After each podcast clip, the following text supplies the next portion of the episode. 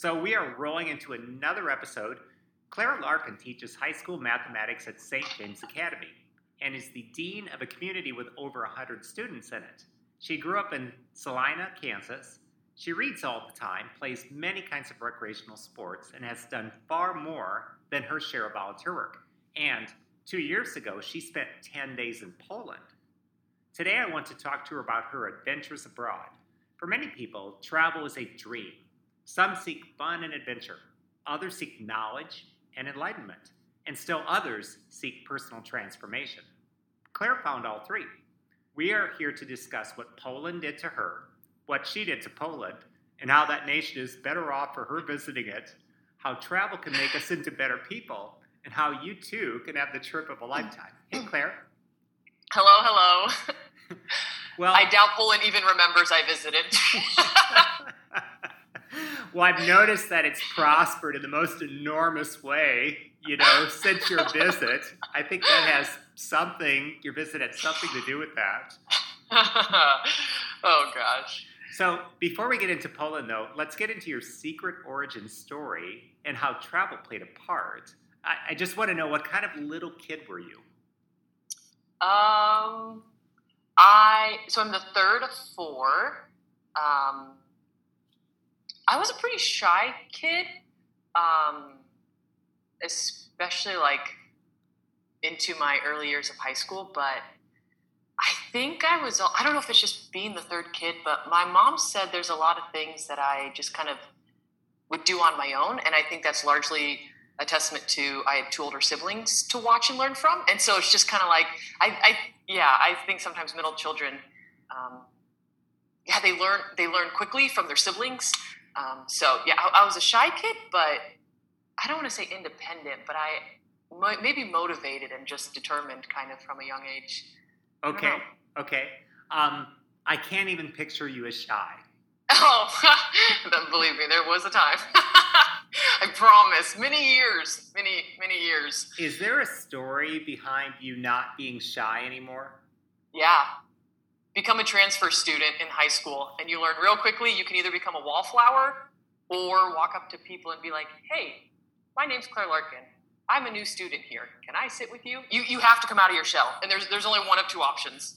So I didn't want to be a wallflower. So I, you just learn to get out of your shell. I think that's a really good way of looking at it, as opposed to waiting for somebody else to come and rescue you. You just sort of realize that the cavalry is not coming unless I am the cavalry. So that's just really good.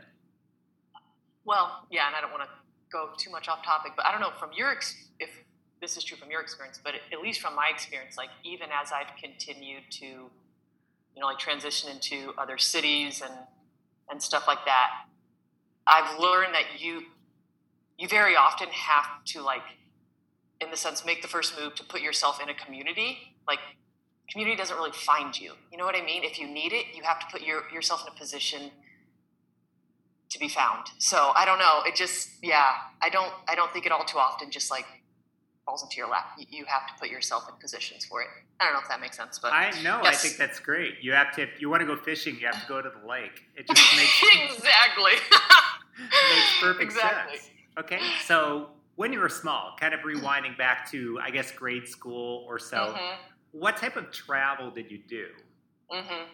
Uh, we never, I shouldn't say never. We very infrequently took big vacations. We just didn't have it uh, in the budget growing up when, uh, in my family, and so trips usually amounted to uh, visiting grandpa and grandma's house in Cawker City, Kansas, which most people have never heard of. Um, it's home of the world's largest ball of twine. If you're looking for fun adventures, I but uh, but in all seriousness, like we didn't take big vacations, and the two that like just come to mind because they were so rare. Um, one year, my brother went to the Notre Dame football camp. Uh, at Notre Dame, and uh, I think I was maybe seventh grade, and we we spent a whole week on campus. My dad being an alum, we got into the alumni dorm, and there was like I'm sure a good rate for families. So we spent a whole week on campus and just like rode bikes and took walks and played ping pong and talk about technology free. It was awesome. So like that was one big vacation that I remember because it, they were so rare. And then another one is um, we were living in Omaha at the time, and my mom did a garage sale, and the proceeds from the garage sale, uh, my parents put towards uh, taking us to Worlds of Fun. So I remember when I was like, I don't know, fourth or fifth grade, we came down to Kansas City and went to Worlds of Fun for one afternoon. But like other than that, we, we didn't we didn't travel. So that's pretty awesome, though. I mean, these experiences uh, just really made a mark on you. Uh, did Yeah. one did one of those experiences, or maybe a different one at that age, make a permanent impact on you? Uh, neither of those, but my dad was in the army, and my dad just did a lot of things um, before uh, he got married. Like he was stationed in Germany. He studied at the University of Ireland for a year. He he did a lot of traveling, and and so um, yeah, it, it was never something that was like, oh, you should do this. It was just it was kind of just known to be a fabric of like our his history, and then my oldest brother Liam um, went to Notre Dame, and their junior year, because he was studying architecture, he uh, spent an entire year in Rome, and that was really the defining um, experience for me because I admire my brother Liam a lot, and we're five years apart, and basically I I saw him go through everything I wanted to accomplish, and it was just like okay, I, I just I saw him his life and what he was living, and I was like okay, I really want you know like that that and that, and so he, it it was really Liam going abroad. Um, that like really made me realize, oh, this is actually an option, and oh, I really would love to do that someday. So That's pretty incredible. And I suppose if he came back from these things alive, then that also yeah, it showed you that it was safe, that you could do Yeah. it too. oh yeah. He went to Egypt one, I don't know, one weekend, and the funny thing is, yeah, that's one place I would love to go, but I just know it's travel maybe not be the best, but oh my gosh, yeah, that's one place I've never gone to, but I would love to go. I had a uh, college student one time. The guy's name was Justin, and uh, he had been to 19 countries by the age of 19. And he was going to take his 13 year old brother, Parker, to Egypt. And he was planning on this, and they booked their tickets and done all these things. And then they got on the airplane and they flew to Europe, and then they were going to fly to Egypt. And this was in 2011. And then that weekend, Egypt had a revolution. They oh no. overthrew the dictator who'd been in charge of the country for decades. And so uh, he wound up taking his brother the Turkey instead on the spur Oh, of the wow. moment. And I'm like, you just went to Turkey on the spur of the moment? I, I just I just am just dazzled by people who can do things like that. And Yeah. actually, actually, that's part of the reason I'm speaking with you, just because of Poland. You know, because Yeah. I've, I've never been to Europe, and I'm just I'm just very excited to hear Yeah. about this. So Real quickly about 2011, that was the semester I studied in Europe, and Liam actually made me promise him that I wouldn't try to go to Egypt because he knew. so I never made it to Egypt. Revolution is coming, and so is Claire to stop it. Be great. Okay, Uh, so then high school comes along. What type of Mhm. high school student were you? Yeah, so I know it's hard to believe, but I was really, I was really shy. Um, but I, I did a lot of sports. I did um, golf, basketball, and soccer. My first two years, um, yeah, just that was my outlet. That's what I love to do. And then I was a very, very academically driven student. Which, looking back, if I could redo high school, I would I would be a completely different student. But at the time, like I said, I, I really wanted to get to Notre Dame, and I knew, well, you got to have good grades, at least have a shot. And so I was really academically motivated. And then, um, yeah, in between my sophomore and junior years, we moved from Omaha to Cedar Rapids, Iowa. And that same summer, I had reconstructive foot surgery. So sports all of a sudden um, kind of got removed from the picture. And um, I love to sing. And so my outlet in Cedar Rapids was kind of like more the fine arts route. I was really involved in choir. But yeah, I mean, I know it's hard to believe now. I know, but I was really quiet and shy my freshman sophomore year. And then, yeah, junior and senior, I don't know. You just, yeah, you kind of come into your own, you know? Yeah. Well, So I'm very, very curious. How would you do high school differently if you had a chance to do it over again? I'm hearing I would party animal. I would go out for track. I think I would have done really well as a hurdler. And I never gave it a shot because I had played soccer all these years. I mean, that's kind of a, a really minute one, but it's true. I would totally go out for track. And then I just, especially being a teacher, I, I, I honestly would just care less about my grades. And I don't mean that in the sense of like I would blow off academics, but I would go into every class just for the sake of learning and kind of let the grade take care of its take care of itself whatever that may end up looking like. Because i just sometimes i think actually if you stress too much about the grade i don't know i'm i'm, I'm at least from my experience you don't actually end up retaining the knowledge. And then it's like well what's the point? You know what i mean? Oh, Like for what- sure. For sure. I, I, I made straight A's in high school pretty much. I, I was valedictorian in my class out of 32 kids. And part of the reason was nobody else wanted to make a speech. And so here I'm valedictorian, and then it's second semester of my senior year, and uh, they say you got to make a speech, and I said what?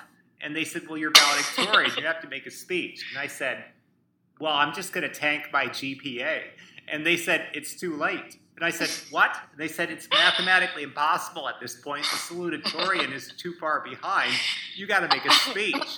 I was just like, I just can't even believe this. I mean, I'm getting punished for being the valedictorian. It was just the most horrible experience. So, but yeah, yeah, you're absolutely right. I mean, we're both teachers. We just wish students would care about the subject matter Yes. and let the grade take care of itself. yeah I tell Yeah. them, don't wind up like me. I said, I, I said I made an A minus in Spanish. I crammed for every test. I, I, I aced all the tests. I, I did all the homework. I, I put nothing into it other than the grade. That was it. And now, years later, I'm lucky if I can say taco, you know? Yeah. And, Yeah. and that's a tragedy. I would, if I It could is. go back in time and, and flunk Spanish and be fluent, if that were the option, I would, I would take the F for fluent. yeah I would completely Yeah. do that. So, well, in any case, uh, in high school, what type of travel did you do? other than moving from Nebraska to Iowa, really, um, honestly, not not that much. It it literally still amounted to like visiting family, and then uh, Liam was in college then, and so like the big thing was well, Liam was at Notre Dame, so we'd go up for a family weekend and a football game every fall, and then my sister. Um, who's three years older than me, eventually ended up um, at Benedictine. And so during those years when Liam was at Notre Dame and she was at Benedictine, like we'd go to family weekends at both, but honestly, not not anything crazy. Nothing, nothing too exotic. But I, I just, I just love how it's all tied into family. I just think that's fantastic. Yeah, yeah. It's it's funny. It's like that's not. Yeah. Yep. Yeah. Okay, so then you go off to college, and Yeah. I'm wondering, did college change you as a person?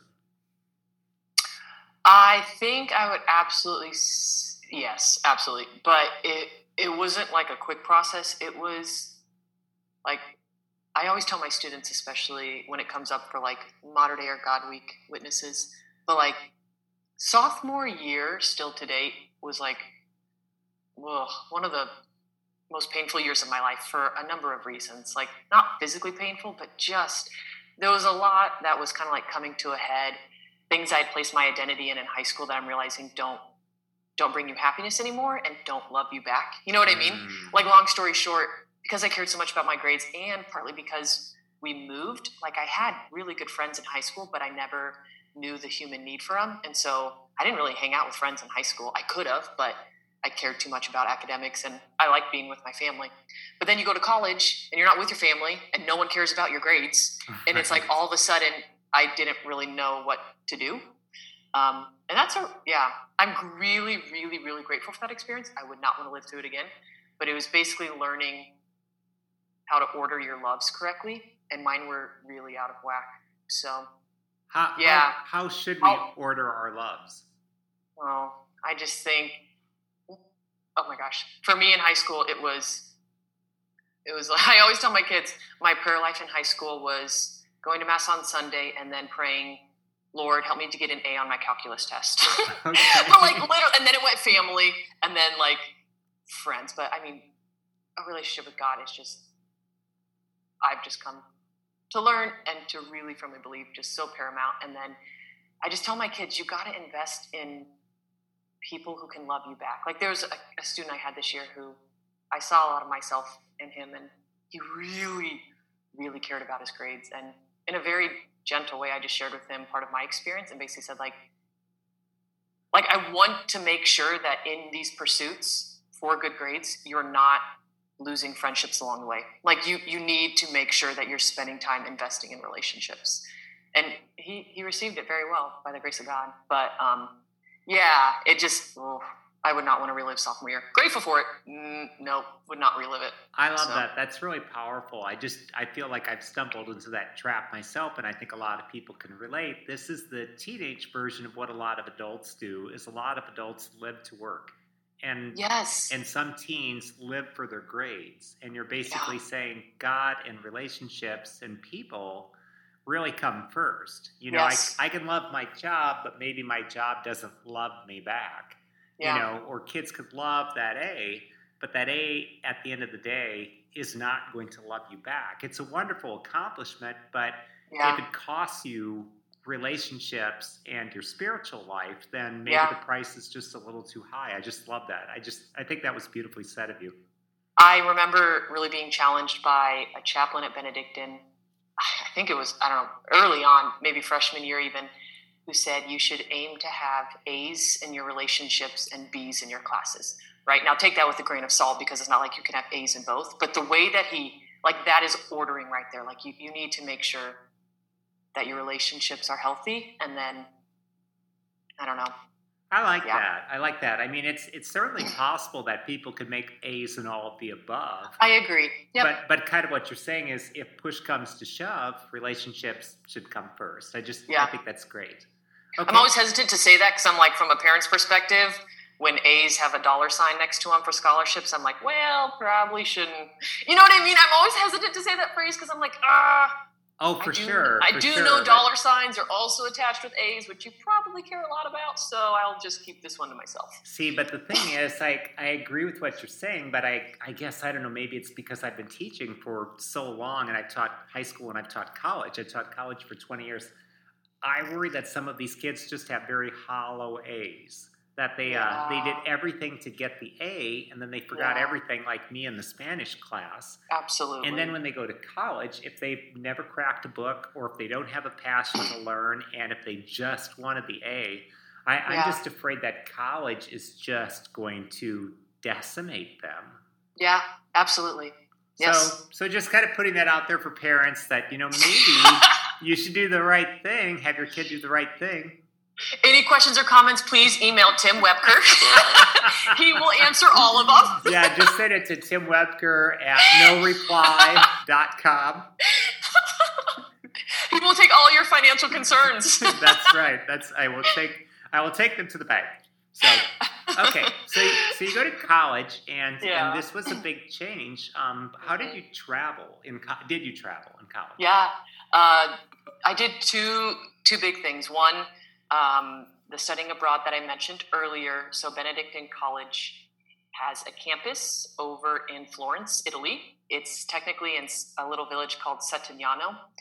Take bus number 10 from Florence, Italy, and head north.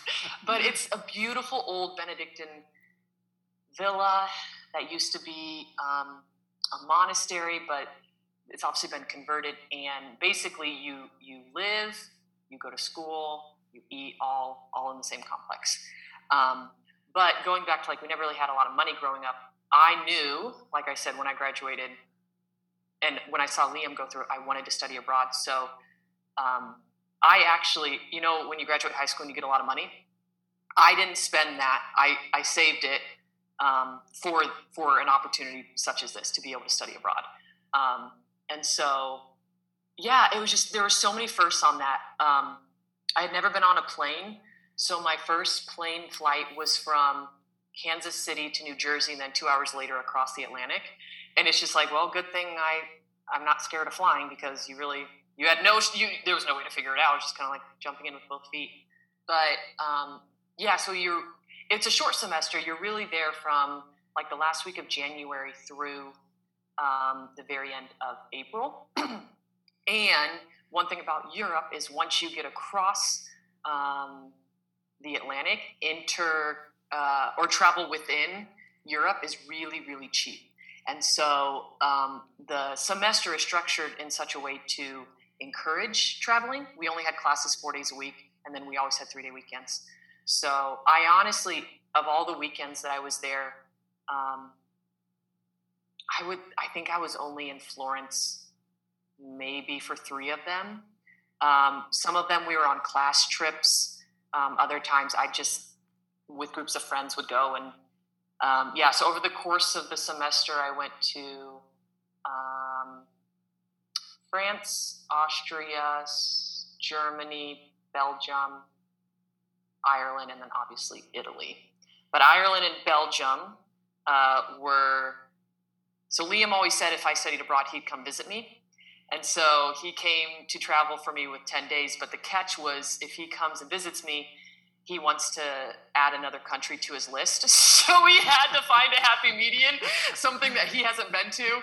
Um, and so that's where Belgium came. So yeah, he, we added Belgium to the trip because, yeah, it was part of the deal. But uh, I'm just, yeah, I'm really grateful for it. And looking back, I was 20 years old at the time, and part of me is like, who I don't know. It just I look back and I'm like, oh my gosh, who lets a 20 year old travel through Europe? But you know, it's fine, you know. But it just seems like you're so young. I don't know. You feel really old at the time, but I would. I would have felt very, very old and sophisticated. yeah. And you have to figure all these things out. You have to figure out, uh, I guess, you know, am I on the right train? Am I going to the Oh, right gosh. country? Oh yeah, yeah, yep. All of the above. Was it pretty easy to figure out? Let's just say I'm very good at traveling with people who know more than me. I'll just like I will I was never the lead the leader of any trip. Um yeah, that's more maybe that yeah, that just wasn't my strength back then. So so you picked the right people. absolutely. Well, that's, that's And no, I don't mean that as friendships of use. It just happened to be they were better at it than me, and I did not fight them for control.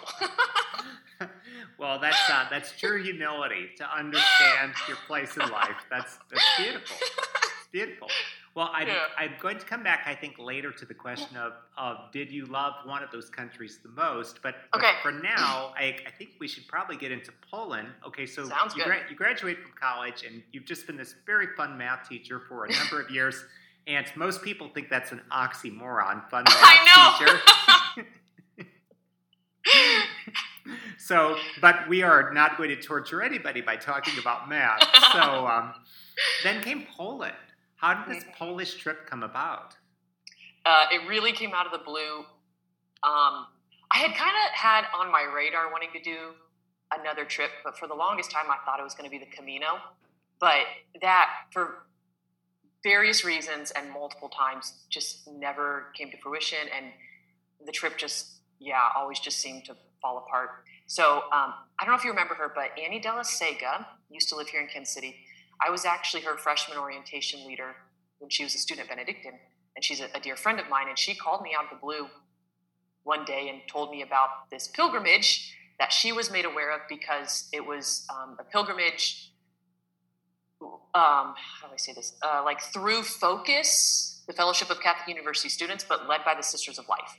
And Annie's best friend was a Focus missionary at the time and had been selected as one of the missionaries to lead it. So, literally, out of the blue, Poland would never have been on my radar. I never would have gone but um, the invitation of the friend and then thinking about it and doing a little bit of research even into into Poland what the pilgrimage was going to be about yeah is really how so, came to be so what clenched it? So, you, I mean, you start reading about Poland, but it's got to be in the back of your mind that, hey, some people's lists say that there's 193 countries on Earth, and so I'm I'm reading about Poland, so I I, you know know. what? Why Poland? You know, it's I Tim, that's a great question and honestly, I don't I don't know if I could articulate even like yeah, what in the end did it. It might have been something Annie said at the time that like I don't know, just resonated with me then and I've I've kind of forgotten it, but I I honestly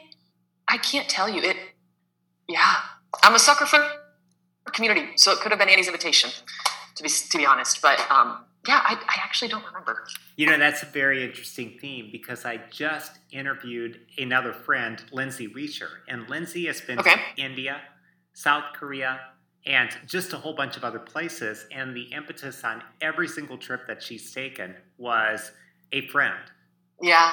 She went to South Korea when she was 18 or 19 because she had a friend, June C., I believe that was her name, who wanted her to go visit. So she went and lived there, I think, for a number of months. And then 10 years Yeah. later, she did India pretty much for extremely similar reasons. And then any number of countries in between, almost always tied into a friend. So I, I guess I'm just detecting a theme here. So, Yeah. So that's just kind of cool. Okay, so you go to Poland. I guess we'll we'll just do some of the logistics. How long was the Mhm. trip supposed to be? Um, so it was 10 days in the middle of July. Okay. I forget exactly when we left, but yeah, it was a 10 day pilgrimage. Okay. How did you prepare for Poland? Um, they gave us three books to read. Oh, let me see if I can remember them. Um, 33 Days to Merciful Love. I think, if I remember right, that's the consecration to divine mercy. Okay. I could be wrong. It's definitely called 33 Days to Merciful Love. And then two of them, one's called The Second Greatest Story Ever Told. It um, deals with JP2 and St. Faustina and the message of divine mercy. And then the third one was, I think it's called The Five Loves of JP2. Um, but anyway, I wasn't able, I didn't read all of them. I did the 33 Days to Merciful Love. And then um, the Five Loves of John Paul II. I don't think I, I made it through the other one. And it wasn't required reading, it was just really to help you get in the mindset of like, um, yeah, just like the country that you were traveling to and its rich history. So, Okay, because Poland is correct me if I'm wrong, it's it's overwhelmingly Catholic, isn't it? oh my gosh. Yeah, absolutely. Okay. But I- that, they've been to hell and back. oh for sure. For sure. Yeah. For sure. Yeah. So yeah, um, what did you know about Poland before you left and went to Poland? Um, honestly, I mean, I think I could have told you Maximilian Kolbe was from there, Faustina was from there, and JP2 was from there.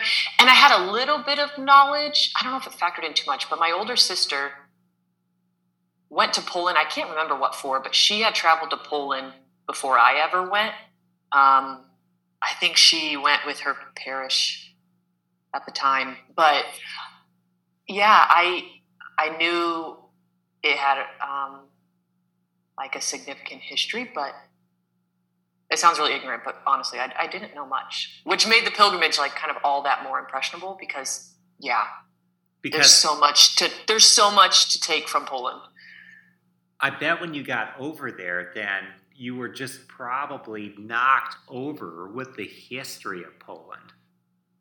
Uh, yeah, and um, I'll say that, like, would I recommend people visit Poland? Absolutely. But I'll also say that in this pilgrimage, there were a number of people leading it who had a lot of connections in Poland. And so it was really neat, not just like be in Poland, but we had a lot of connections and people that we were put in contact with um, who lived during certain moments in Poland's history and could just not just tell us the facts, but like tell us experiences firsthand.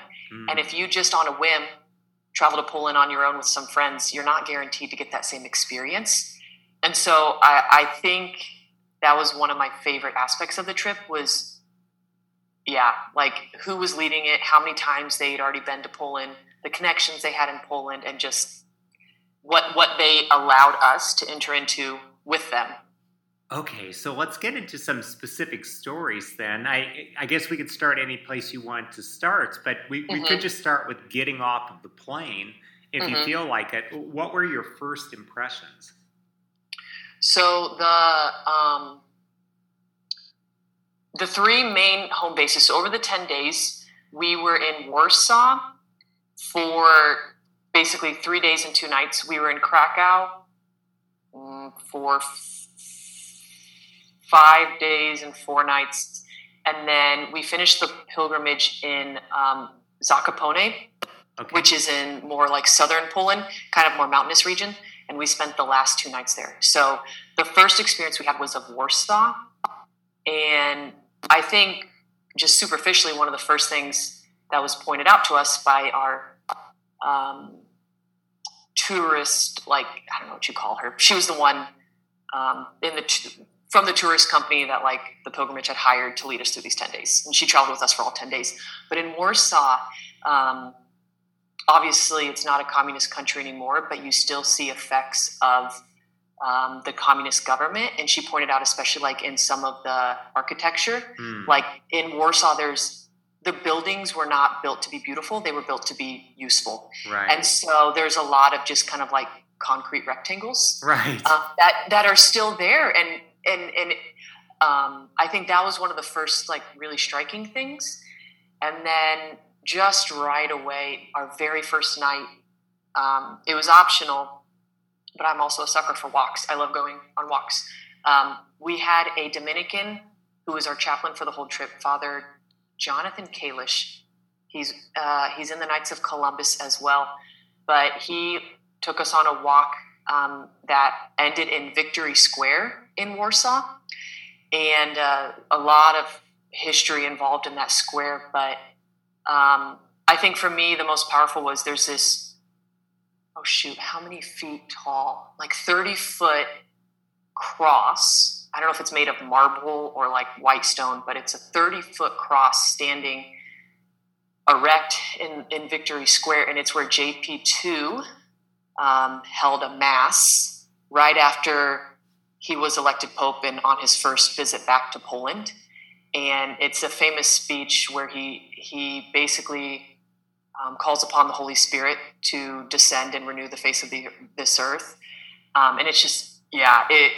And another thing that made that so impactful was Father Jonathan knew a couple um, who lived in Poland at that time and um, who were still living there, who came and joined him and us on that walk that evening and just hearing like their stories and like 500,000 people showed up for JP2's mass. Right. And that was still when it was communist. And it's like, uh, the husband was saying how like there were threats that if you didn't show up for school that day that like your family would be turned in but then 500000 people show up and it's like what are you going to do arrest 500000 people like it was it was just almost uncontrollable the response to JP2's presence. And like you, you couldn't control it because it was Holy Spirit led. And it just, I, I, I, that was Victory Square in Warsaw for a number of reasons, I think, yeah, was one of the most impactful places for me because it, it really tied together like the history, not just like spiritually, but also politically and just, yeah. Oh, right. For people who want just a little bit more of the context of that, I believe that was in either 1980, probably about 1981. So John Paul II became Pope, I believe, in 1978 or 79, somewhere in that ballpark. And so then he goes back to Poland to have these outdoor masses with yep. half a million people. You can look up the photos on the internet, yep. and they're just staggering. Absolutely staggering that a half a million people would show up for a speech. Well, yep. before he even gets there, the Soviets and their government were severely questioning each other should we even allow him to return to Poland? Yep. Because they were terrified because this man was an actor and he was mm-hmm. a writer and he mm-hmm. really knew how to work a crowd and he really mm-hmm. knew how mm-hmm. to lead a crowd and they thought we are this close to having this man launch a revolution against us, the Soviet overlords. And mm-hmm. indeed, Poland had been a captive nation since 1945 of the Soviets. They had tried to overthrow the Polish government in 1956 and establish democracy. That didn't work. Uh, they'd constantly been under the thumb of the Soviets. They had a leader at the time running one of the trade unions who was his house was getting bugged. This was Lech Walesa. This man is a mm-hmm. world hero, Lech Walesa. So this this man, his he's got nine children, he's got a wife. The Soviets are threatening his life, and yet he can't stop leading this this movement uh, for freedom against the Soviets. And so it's in this context, Poland is just at the boiling point. Mm-hmm. and then the Pope shows up Yep. And he has people eating out of the palm of their hand. And the yep. Soviets are just terrified that he's going to say, overthrow the government. Yep. But instead, what he says is, throw open the doors wide for Christ. Yeah. And then a big linchpin to the whole story is then people would go home and they would turn on their TV, their Soviet TV, and uh, the Soviet TV would say that the Pope is a terrible man. He gave an awful speech. Everybody was bored. Nobody liked it. It was awful. And that was a moment when people who had been living under this system for 35 years suddenly realized, wow, they've been lying to us for the last 35 years. Every time we turn on the TV, they lied to us. And yeah. because they'd seen it with their own eyes, and then they came home and realized the truth of things. Absolutely. Yeah. Two things with that. Um, so there's a great documentary, uh, I believe uh, created by Newt Gingrich. That's how you say his name. We watched it on the pilgrimage. It's called Nine Days That Changed the World, and it's essentially it details his this first visit back to Poland after he was elected pope. And they told us that JP2 initially had wanted to visit Poland earlier in the year to commemorate the feast of Saint Stanislaus, who's a huge saint and patron of Poland The communist government didn't want that, so they traded him for these nine days in June. And and they said, like literally, it was like one of the worst decisions the communist government made because they had him in their country for nine days. And exactly what you were talking about. Um, that couple that night was saying it was like when those 500,000 were gathered in the square, all of a sudden it was like they looked right to the left and to the right of each other, and it's like in their hearts, it's like, oh my gosh, these people want the same thing that I want. And it was like this, oh my gosh, you too, kind of like, you want what I want, like, kind of like our hearts aren't satisfied. And it was just, they, I think the movie, they call it like a revolution of conscience because it was not a violent um, movement that was born from JP2's uh, visit. It was a very peaceful, uh, movement, solidarity. I think that's yes, what it was. That's the, the name sol- of it. Yes, the solidarity movement, where it's just like, okay, of one mind and one heart, we want the same thing. It was not violent at all, but just like it just kind of like wore the government down because the nation realized I'm not alone in this, and like I'm I'm not the only one not satisfied. So yeah, and just I I have my you can't see it, but um, we got a little prayer companion for our um, pilgrimage. And I went back and and tried to find the exact date. Um, so that speech he gave in Victory Square in Warsaw was on June 2nd, 1979, on the Vigil of Pentecost. Mm. I mean, come on. Come, Holy Spirit. Vigil of Pentecost? It's like so providential, and the communist government didn't think that one through. You know what I mean? Right. Well, oh my gosh, God is so good. Well, to be fair, they were in the uh, era of stagnation. Uh, that's what it gets called by historians. Their leader had been in charge since 1964, and he was old, he was tired, he was sick. He was okay. bogged down in a no win war in Afghanistan, which the Soviets later lost. He was in the process of going broke. Uh, his name was Leon Brezhnev, he of the massive eyebrows. So that was just kind of like he was on his last legs. And so they probably weren't making the smartest decisions, uh, you know, because they were broke and they were tired and kind of getting their tail kicked uh, yeah. from about 25 different angles. So, yeah, just maybe not making the smartest moves or anything. It, yeah. it, it, did wind up being a very peaceful next 10 years. I mean, yes. the leaders of the Solidarity were constantly getting their phones bugged, their houses bugged, their 10 year old children followed by the secret police, all this stuff. But then when the Berlin Wall came down in 89 and they had the revolutions of 89, and Poland and seven other European countries had peaceful freedom come to them. Yep.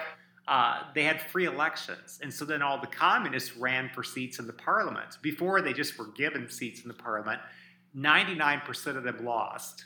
I think like one communist retained his seat and everybody else was turned out. And Poland's been this, this free country Yeah. ever since. So Yeah. so yeah. So anyway, that's uh, that was maybe one of the very first surprises when you were there. So Oh, yeah. uh, so great. yeah, tell us about the the first three, four, five days, or tell me a funny story. Just tell me anything you want to tell me. Yeah. So, um, just one other highlight from Warsaw. Um, uh, there's a blessed there, uh, Blessed Jerzy Popiełuszko, and he uh, volunteered to go say mass back during when the government was communist, um, and essentially he got bugged and tracked and and killed.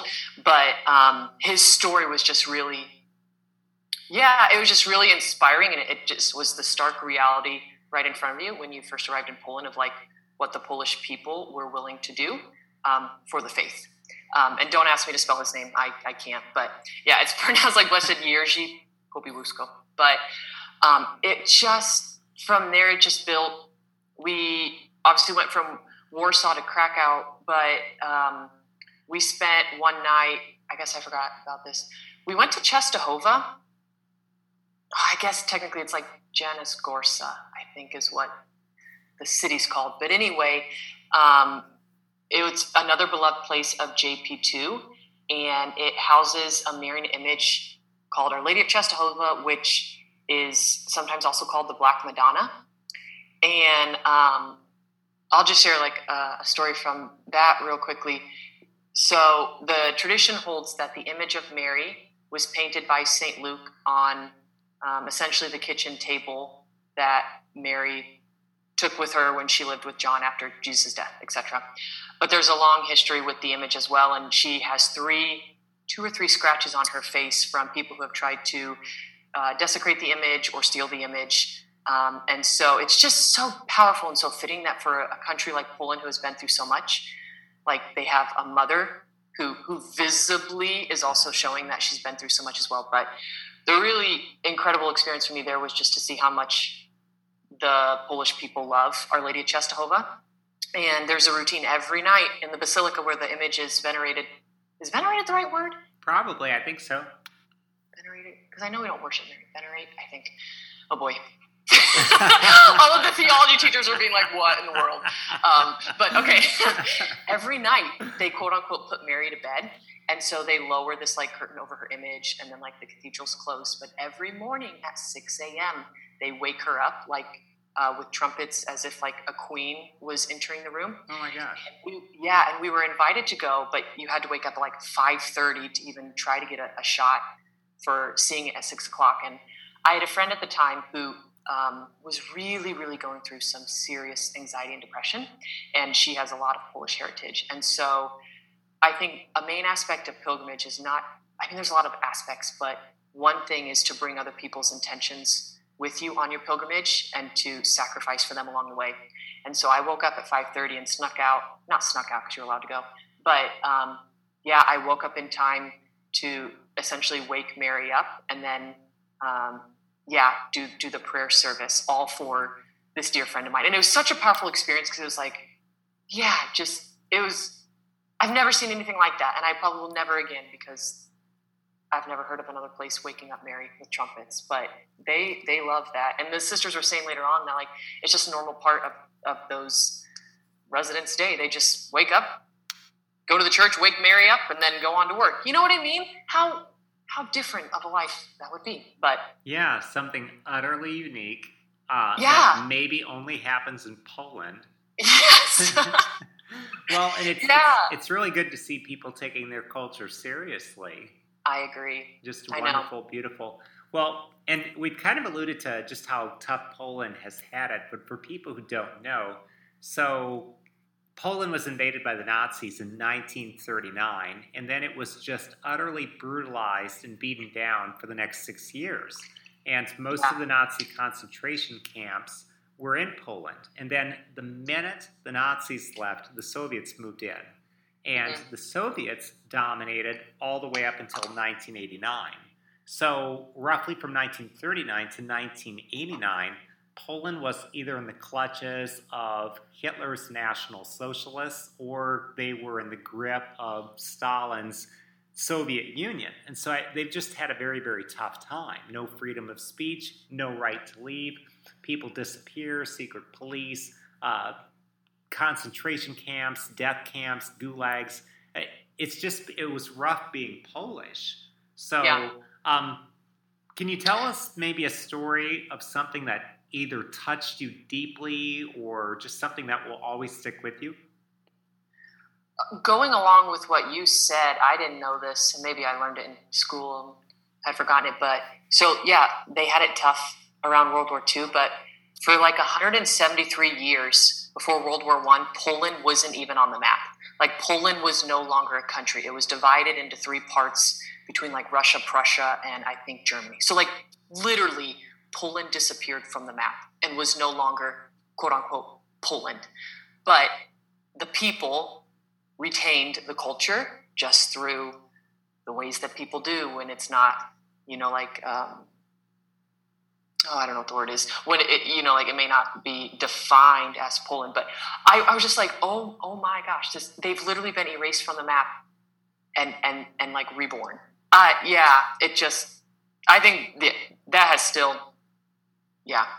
That's very Definitely. powerful. And maybe that's why the culture is so powerful because it's fair to say Hitler erased them from the map. Yeah. I mean, essentially, the start of World War II was Hitler and Stalin splitting Poland in two, and each of them taking half. Um, yeah. And then the Soviets, of course, erased Poland from the map. So they've had to retain their culture through all of that. That's that's mm-hmm. just pretty powerful. Um, yeah. Was there anything over there that was just a really funny story for you? Something that happened to you personally, perhaps? Not me personally, but it's like at the very end of the trip. Um, there were a couple of characters on this trip, and one of them. So, because the pilgrimage was only for women, and it was basically for any college aged woman, and so like I probably shouldn't have been allowed to go, but like I was allowed to. Um, but the the pilgrimage was really designed for you know, like college age people, because that's who Focus usually administers to. But I kind of got in, you know, like like under the radar uh, because I, I, knew Annie. But there was a couple of characters, and one of them, uh, this was at the very end of the trip, and it's not like maybe funny, haha, but I I was just astounded. Um, we're sitting in the terminal in Germany, waiting for our flight back to the U.S. And um, this fellow pilgrim was just like super outgoing, um, and also just yeah, very likable and could really talk to anybody. And she walked up to this guy who had a guitar. And before you know it, I kid you not, they are singing worship songs in the terminal. and like people are singing with them. And I know that's, yeah, not like funny, haha, but I, it's funny in the sense of like, oh, oh my gosh, I can't believe this is actually happening. I mean, she, she had the whole place singing. I was like, oh my gosh. It's so out of my comfort zone because I don't like being the center of attention. So I was just like, wow, such a bright and cheerful moment. Yes. And just to get everybody else to to go along. That's just yeah. great. Did yeah. you did you ever have a moment in those 10 days where you were just I don't know, homesick? I think from the times when I've traveled abroad and dealt with like the, the huge time change, I don't get homesick past like the first night. There's always a moment of I don't want to call it terror, but you're like laying in bed your first night in Europe and you're just like, oh my gosh, my body knows it's not tired, but it's like, I have to fall asleep. If I don't fall asleep, then I'm just going to have 10 days of sleepless nights. And, and then it's like all of a sudden, before you know it, you wake up and it's morning. But I, no, I mean, I wouldn't say homesick in, in the natural sense, but yeah, those first nights, they're, they're always a bit, yeah, just kind of like, oh boy, here we go. Am I actually going to fall asleep? Am I going to spend the next 10 days without Maybe just adjusting to the time zone, you know, seven or eight time yeah. zones off, something like yeah. that. Okay. Yeah. Did it ever occur to you, oh, I just love Poland. I could live here? Yeah, for like three days. and then I'm a practical person. I started thinking it through more, and I was like, I, I really wouldn't be happy here if, I, if it was just me. You know what I mean? Like, sure, if I can bring 50 of my closest friends and my family members and be automatically fluent in Polish, yeah, I'd love to live there, but that's not reality. So, but I, I did for a short amount of time, but then reality kind of set in.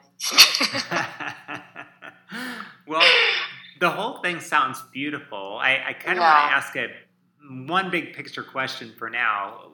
People say that when we travel, one of the reasons we do so is to learn more about ourselves. Uh huh. What did you learn about yourself? Um, so it kind of goes along with um, uh, like probably one of the more difficult things with the trip, and I should have known going into it, um, being a focus trip, but like in my mind before I before I actually you know like got on the plane, I envisioned the trip was going to be this like really awesome, kind of like intimate experience with you know like God, myself, my dear friend Annie, and then you know like her cousin who was coming and, and the, the focus leader, her dear friend that was leading it. But like I said, I should have known being a focus trip that we would be put into like small groups and just mixed up. And so I think like one of the the, the difficult things, which was also it helped me know a bit about myself, was um, yeah, like uh, you can know God not just through like your relationship with Him, but you can also encounter God in others. And it's funny because it's like I know sometimes my tendency, like I love community, but sometimes I know my tendency to not engage with um, like others. And I look back and I'm like, maybe I did miss out. I probably did on opportunities to encounter God by, by not engaging as fully with my fellow pilgrims as as maybe I, I would have um, otherwise. But yeah, it's just you're constantly learning about yourself, and that was that was something that was very striking to me. But then the other thing, which was so much a part of our time in Krakow, was the divine mercy message of Jesus, I trust in you.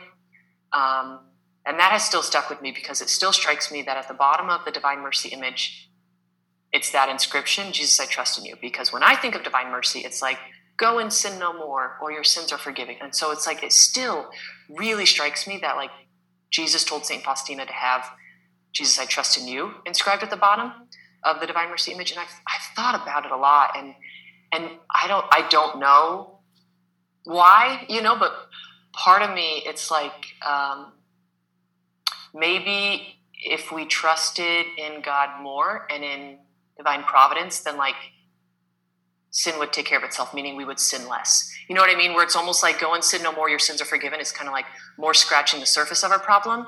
Whereas if we actually address the Jesus I trust in you problem, the sin would also be taken care of.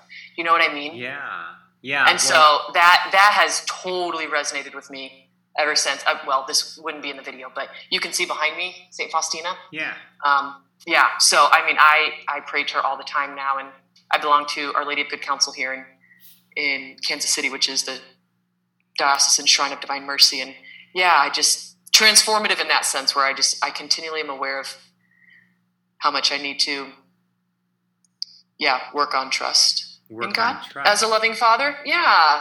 Yeah. Well, So- for, for secular people who may be just a little confused by what Claire is saying, um, a sin is is basically a crime against God, but that also makes it a crime against yourself. And and really, kind of a strong Christian belief is sin is actually turning away from God. Sin is kind of saying, "Hey, I don't think that you can make me happy, God. If I do the right thing, I don't think that will make me happy. So instead, I have to grasp pleasure." or or power for myself. Mm-hmm. I have to see something for myself. Maybe I have to steal, maybe I have to lie, maybe I have to cheat, maybe I have to trample another person because I don't trust that mm-hmm. if I do the right thing that that I can be happy. And and so I guess what you're really kind of picking up is maybe more of a a sense of trust. I mean, we all screw up. We have to be honest. I mean, they, they say even saints sin seven times a day. So what do the rest of us do? Um, so since we're all making errors, we're all screwing up, we're all blundering, but sometimes this is out of you know quick impulse or just selfishness, and and so basically what you're saying is just hey, I have to trust God more. I have to trust in the natural order of goodness in order to be happy. I'm just trying to clarify these things maybe for Yeah. more secular. No, thank you. That's listener. great. So Yep. Thank you. um, was that the way that you would say that this trip was transformative, or were there any other transformations? Mm, the Divine Mercy message, yeah, has been pretty transformative. Um, yeah, just devotion to that chaplet and and continually praying with that message of Jesus, I trust in you. Yeah, I would. Yeah, it's beautiful. Yep. It's beautiful. Yeah. Culture. Can I share one more experience? Yes, yes please do. Please do. Okay, it's kind of a, a, a really powerful one. So one of the places we got to go in Krakow. Um, so talk about like it's who you know and like because our people had so many connections, we got to do things that people normally wouldn't do. So one of those was we got a walking tour of Krakow with George Weigel, who wrote the biography of JP2. I think it's called A Witness to Hope. Right. It's and magisterial. Just, it's like 800 oh, pages oh, long. yes. Yeah. Just, and also a brilliant mind. And you talk about maybe a funny moment there was a point in the trip where a lot of people started getting sick. Part of it was you just go, go, go, go, go. And let's just say the day of our walking tour, we were a sorry bunch of pilgrims. I mean, girls just didn't feel good. And George Weigel, who knows what he thought of us, but we were a sorry, we were a sorry bunch of pilgrims. But one of the places we got to go um, that we had access to because of who we were with was the the chapel where JP2 was ordained a priest in secret because it was still at a time when um, under the Nazis, probably. Yes, yes, and it was very powerful for me. One to just be in a place like that where it's like, oh my gosh, just to realize in gratitude what you were able to experience, not by any merit of your own, but because someone else had a connection. Do you know what I mean? Yeah. But then the second thing, um, so at the time, and he still is, but my youngest brother, so it's Liam's the oldest, and then my sister, and then myself, and then my younger brother Colum um, is in the seminary, and so it was such a powerful experience to to pray for him and with JP2 in that chapel for just his vocation and to ask JP2's intercession. And like, yeah, I yeah, it it was really really powerful. And then to to be able to to pray before um, a little relic of JP2's blood um, for him and yeah, just for JP2's intercession was yeah, pretty powerful. Which, by the way, do you know? Talk about if there's no non-Catholics listening. This is kind of one of those things where it's like maybe hard to wrap your mind around. But apparently, when JP2 was near his death, they took a, a, few extra vials of blood because they they had they thought there'd be a good chance he'd be a saint, and so you've got more relics. Did you know that? No, I. Isn't that crazy? so they have they have more relics of JP2 than anybody because. Well, I guess. Wow. wow. That's pretty stunning. That's pretty stunning. That's, so, like only the Catholic world. well, and for, for people who don't know about JP2, he was the Pope for 26 years. Uh, mm-hmm. he, secular historians will uh, look at him as a world class figure. Yep. Uh, because of his uh, uniting with the Western countries against yep. communism and his his gigantic role that he played in the downfall of the Soviet yep. Union. And then within Catholic circles, well, the man had, I believe, two PhDs and spoke, you know, eight languages fluently. He was actually the person that more people have seen in person than any other human figure. I believe mm-hmm. that he, he went to maybe 150, 160 countries, possibly yeah. more. Uh, he, he would go places and then pick up little bits of the language just so he could say hello and yeah. God bless you and I love you. Just he would always take the time to learn a little bit about your language. Mm-hmm. Uh, he wrote the equivalent of 250 books over the course of his life. Um, Incredible. Um, I read Arnold Schwarzenegger's biography of all people, and he met the Pope, and uh, he was just fascinated by the Pope's daily routine because he he basically said, "Classic Arnold Schwarzenegger." If that guy can get all this stuff accomplished, I want to know what time of day he gets up, 4:30 in the morning, and what he eats for breakfast. So yeah, yeah, yeah just a pretty uh, incredible, a pretty hardworking person uh, yep. who lived under the oppression of the Nazis, the oppression of the communists, and then later. Yep. Uh, just had done many, many marvelous things. So, yeah, for uh, sure. Certainly a world class figure. Um, okay, so did you feel any culture shock when you went to Poland? Like, what's different about Poland and America? Okay, this this may sound random, but having lived in, not lived, having visited Europe, especially Rome, there's gypsies everywhere and there's beggars everywhere. And like even in big cities here in the United States, there's just, yeah, there's, there's gypsies and beggars. You didn't see those in Poland. They, they, they weren't there. And I remember remarking one of those first nights in Warsaw. I remember telling that to the wife of the couple, and I can't I can't articulate exactly what she said, but essentially, it, it was like established a while ago that like that's not allowed, and so they just. Mm. They, they don't they don't come to Poland to do that, but that was one of the exterior things that like I was I noticed almost immediately because in Rome you just feel like they're everywhere and yeah. So wow. culture shock, I don't I guess that's maybe not culture shock, but that was definitely something that I noticed right off the bat different about their culture than yeah, than the other countries I traveled to. Uh, did you adjust to the food just fine when you were over there? Yeah, but once again, it's probably not um, like we ate really well, and that sounds bad, but I, I mean we we ate really well, like three four course meals. Um, yeah, so yes, uh, like a lot of traditional Polish food. Um, they really wanted to make that part of our experience, and the places where we stayed, they were like so accommodating and wanted to do that for us, and so I did. I yeah, I I I did enjoy the food.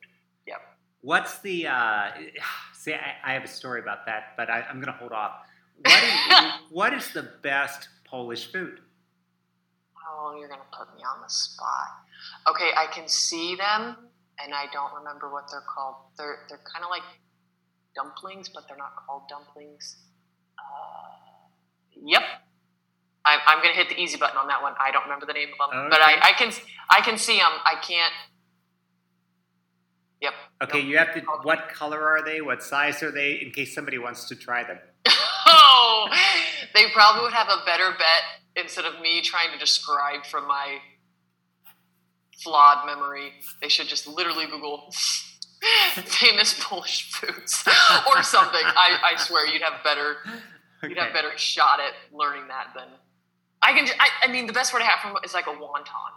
Okay. But that's that's not that's not the name they use. Not what it is. Okay. Not what it is. okay.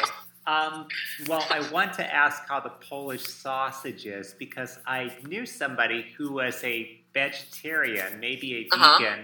For 15 years. And then okay. when she went to Poland, people said, You have to try this Polish sausage. And she said, I'm a vegan.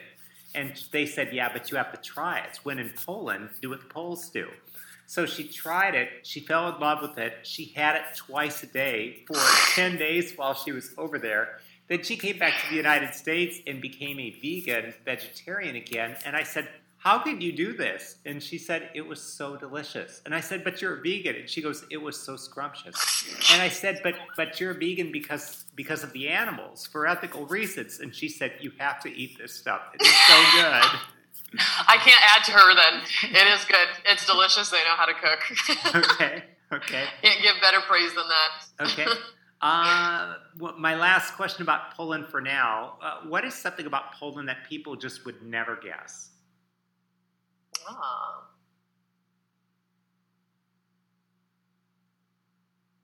Hmm, that's a really good question. I guess it depends on how much knowledge they have of Poland going into it. You know what I mean? Like I yeah, maybe come back to me on that one. Okay. Uh, okay. Yeah. Fair enough. Let's get into some practical advice. And uh, I'm, I'm thinking about in terms of, of travel and expenses right now because I, I, feel like a lot of people would love to travel, but they just think that they can't afford it. It's too expensive. Mm-hmm. Um, you have a pretty amazing story about how you funded this trip.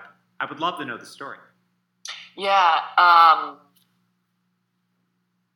so at the time when Annie invited me, I was still paying off my undergrad student loan debt, and uh, the trip was about twenty six hundred dollars, um, which I don't know how that compares to other trips because that's different than like the study abroad experience that I've done. Um, but for me at the time, twenty six hundred dollars was like a significant amount of my savings. But I just felt very convicted and just like I just saw the choice before me where it's like, okay, you can either put this money towards your debt, which not that that's a bad thing, but you could also put it towards this pilgrimage experience, which could really, really help you in your relationship with Christ. And and honestly, when I looked at it like that, I was like, well, this is a no brainer. Um, and I mean, you probably know enough about me to know, like, for me, I don't know.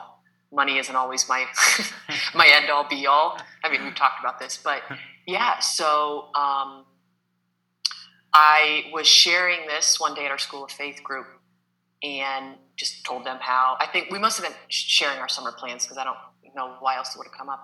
And um, yeah, I just shared that I was going to Poland, that you know, like it was going to be taking, you know, like a, a portion of my savings, but like that I, I, really wanted to go. And I don't know if you remember this, but Tara Henderson then, without me asking and without my approval, sent out an email to the whole staff. Do you remember this? Mm, nope, I'm blanking. I think okay. I may have given you so some she, money to go.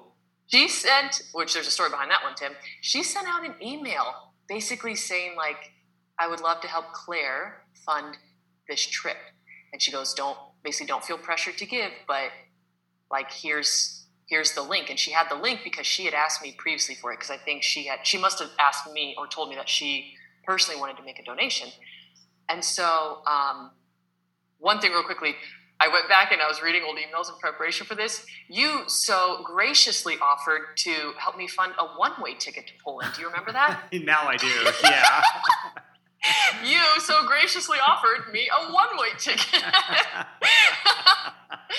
but in all sincerity, it was it it was a very powerful experience for me because um, it was just like the Lord immediately was blessing my decision to not choose money over him mm. because um, I ended up only paying about half of that. Um, St. James graciously, their faculty members, and then I had a couple of family members, but yeah, about 1300 was donated. And it was just a very, very, very powerful witness to me of, of God's providence and how he can provide in ways you never expected. And so I remember that year. I remember that year. I tied it into my God Week witness because I was just like, "This is, this is so powerful and goes so against what like everyone's motivated by in today's culture, which is like money and and and debt, or whether you have debt. And I just, I don't know. Now, yeah, I'm not saying go like sign up for a trip because then someone's going to volunteer to pay for half of it, but I wasn't looking for that, and it just really fell into my lap. And yeah, it was it was very very powerful. You know, so surprise! I came back. I didn't do a one way. well, have you ever considered that since you fundraised half, maybe God wanted it to be a one way ticket? That's funny. Some people would take offense at that. I do not. That's really funny. No, I don't. Next question. well, let's get into some of the specifics here. I was yeah. just thinking about travel, and uh, the major expenses to me seem to be airfare, ground mm-hmm. transportation, mm-hmm. Lodging, food, entertainment, and necessities. And mm-hmm. I was just wondering if you had maybe a little bit of advice for people regarding each one, and if you don't, that's that's totally cool. Um, yep. air, airfare. Yep. Um, I think honestly, regarding all of these, I would totally just reiterate what I said earlier, which is find someone who knows more than you. Because Tim, I mm-hmm. kid you not, two of my best experiences.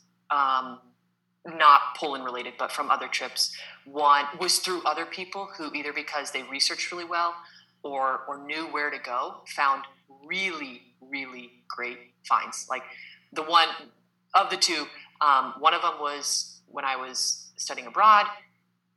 Four of us girls took a trip to Paris, and one of my friends had snagged this awesome B and B with this woman who spoke English, who literally the first morning we woke up laid a map of Paris down. We told her everything we wanted to see, and she literally mapped out for us, train by train, where we should go and when. I mean, like, there's no way I could have found that. And then the other thing was one time in Rome, um, yeah, a friend that I was traveling with found lodging like five minutes north of um, St. Peter's Basilica. Just an awesome, like, two bedroom, full kitchen. Um, yeah. So I honestly would tell you or people interested, I would say uh, ask around, find someone who has not only traveled, but traveled well and traveled successfully, and who traveled in such a way that they would repeat their experience in a heartbeat. That's So pretty fantastic. Find the person Yeah. who's been there and done that, essentially. yes, and who knows more than you? So Awesome. there you go. Awesome. Okay, uh, getting to the really big picture. Um, you've alluded to a lot of places. Has Mhm. there been any place that you've been that was just absolutely phenomenal? I've been thinking about this lately of places where I'd want to return to, and I, I really think I would love to return to the Tuscany region of Italy again, um, whether that be Florence or Assisi or Rome. But yeah, I really liked the Tuscany region. Um, yeah, so I, I think I'd say that I just I found it very beautiful and very easy to to get around. Okay, now I mean that place comes up a lot. I don't know much about it. I think they made a book and a movie called Eat, Eat Some More, Pray, Eat Even More, oh, Love. Oh gosh, yeah, yes, I know what you're alluding to. Yes, Yeah. yes, Yeah, overeat, pray a little, love. yeah. I mean, it's definitely that area is very much known for like its vineyards and its wine and kind of just its. uh I don't uh, you don't want to call them like farmlands, but they just have very beau- beautiful like, yeah, scenic views. I, I just I really like that region. I'd go back in a heartbeat. I think.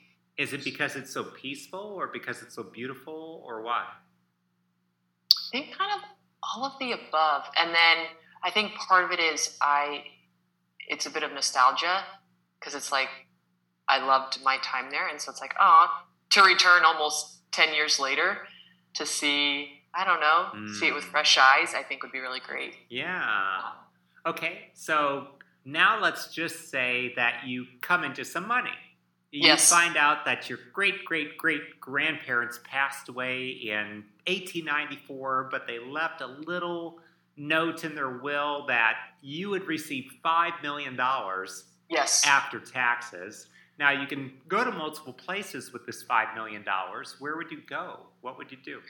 I would absolutely go to Egypt. I kid you not, I, I would go to Egypt the, to, to see the remnants of a civilization that old. And then I think the geometry teacher in me is fascinated by things like the Great Pyramids and just how high tech the civilizations were with without very advanced quote unquote technology as we know it.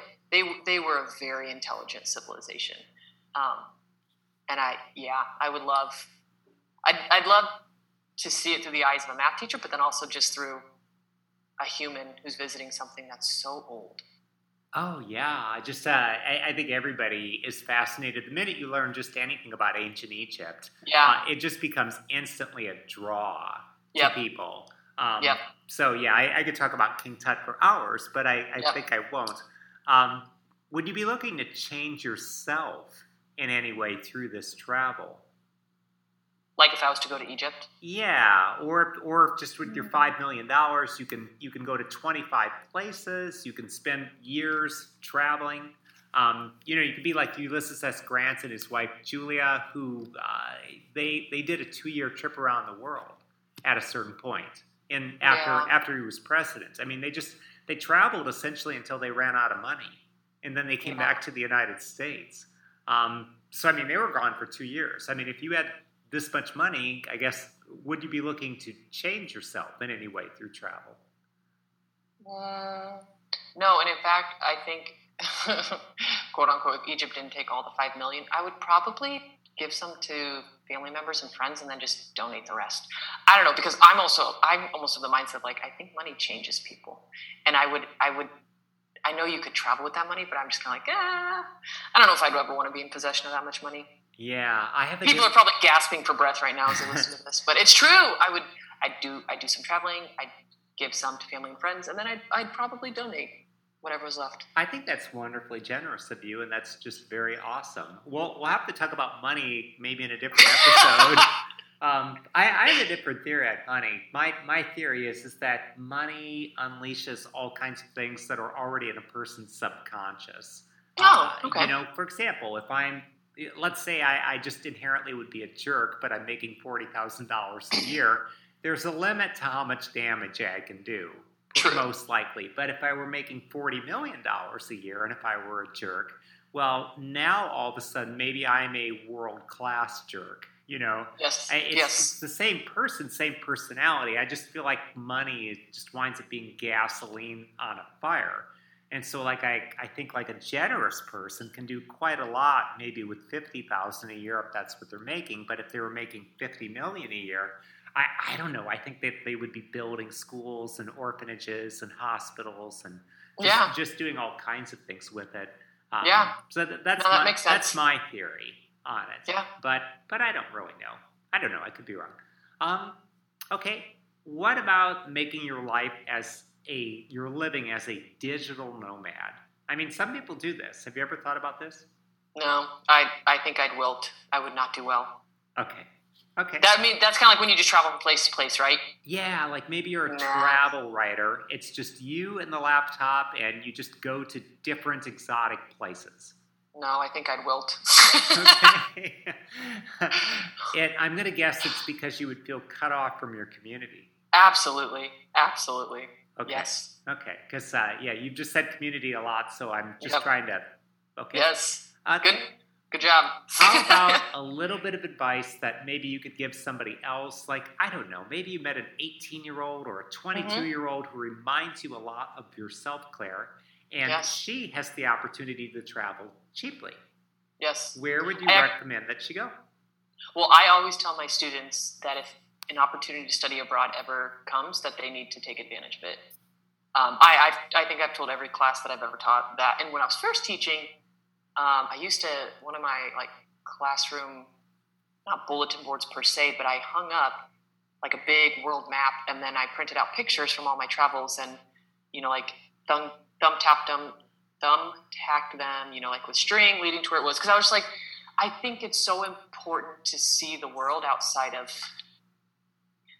what you've known. I just, yeah, I, I just think it's it's it's really good.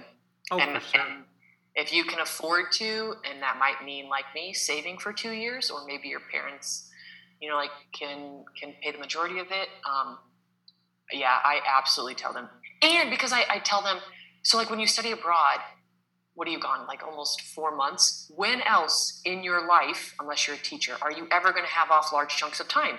Like it's not going to happen. And so I just I try to make it very clear to them, like if you want to travel, college is the time to travel because you're yeah, not many careers afford months of time off. Oh, for sure. You can You do know? it. You can do it in kind of a work capacity, so to speak. And Yeah. let's say you're a junior in college and you do that whole semester abroad. Well, I mean, you Yeah. hopefully are still studying and, and getting your work done. Uh, Yeah. But if you're in Europe, you can visit 25 countries, and just how Yeah. marvelous is that? Yeah. So- Yep. Okay, now let's say somebody can't travel. They Mhm. either have obligations at home, like, I don't know, sick relatives perhaps, or just maybe they are working two jobs because they need to. Can these people get the travel experience that is, you know, the growth of the personality or the adventure or the fun or the growth of the soul?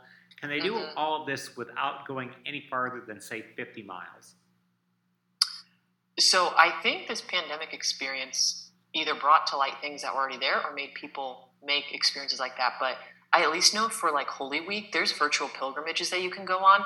I don't remember who it was. I think Drew Foster sent us a link, but I guess if someone's in that situation, like start doing research on who who offers virtual, you know, like travel experiences and to where, because I, I do think they're more prevalent than at least I'm aware of.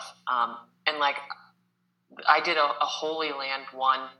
I didn't do all of it, but um, the video quality was really good. And so I know that that probably won't be the case for all of them, but I, I do think there's there's a lot of virtual travel experiences that you can explore maybe until circumstances change. Yeah, I think that's fantastic. Um, I'm kind of a history junkie, and I was wanting to, and I did actually write a book about East Germany.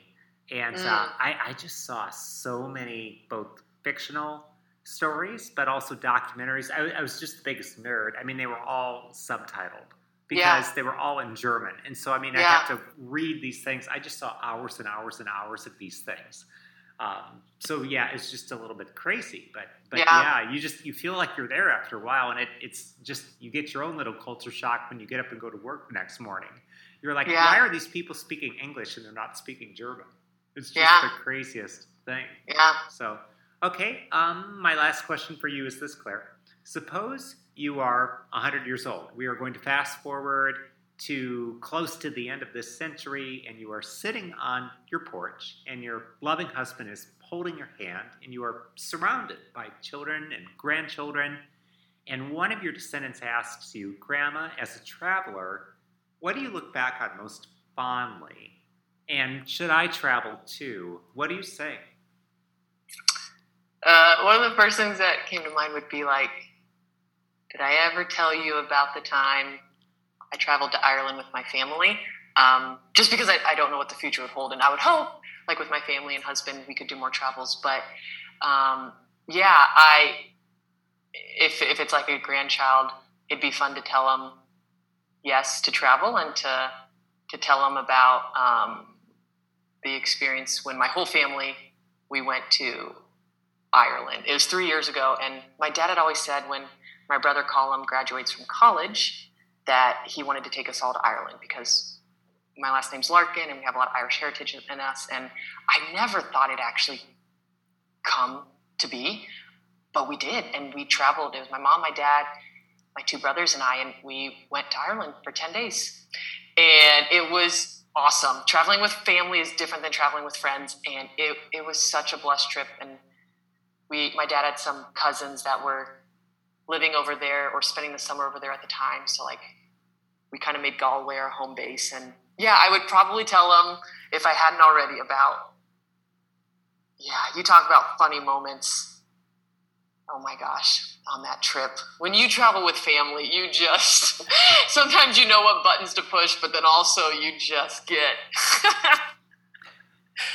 Oh, there's some there's there's a lot of laughs that came from that trip. So I think that's what I'd say.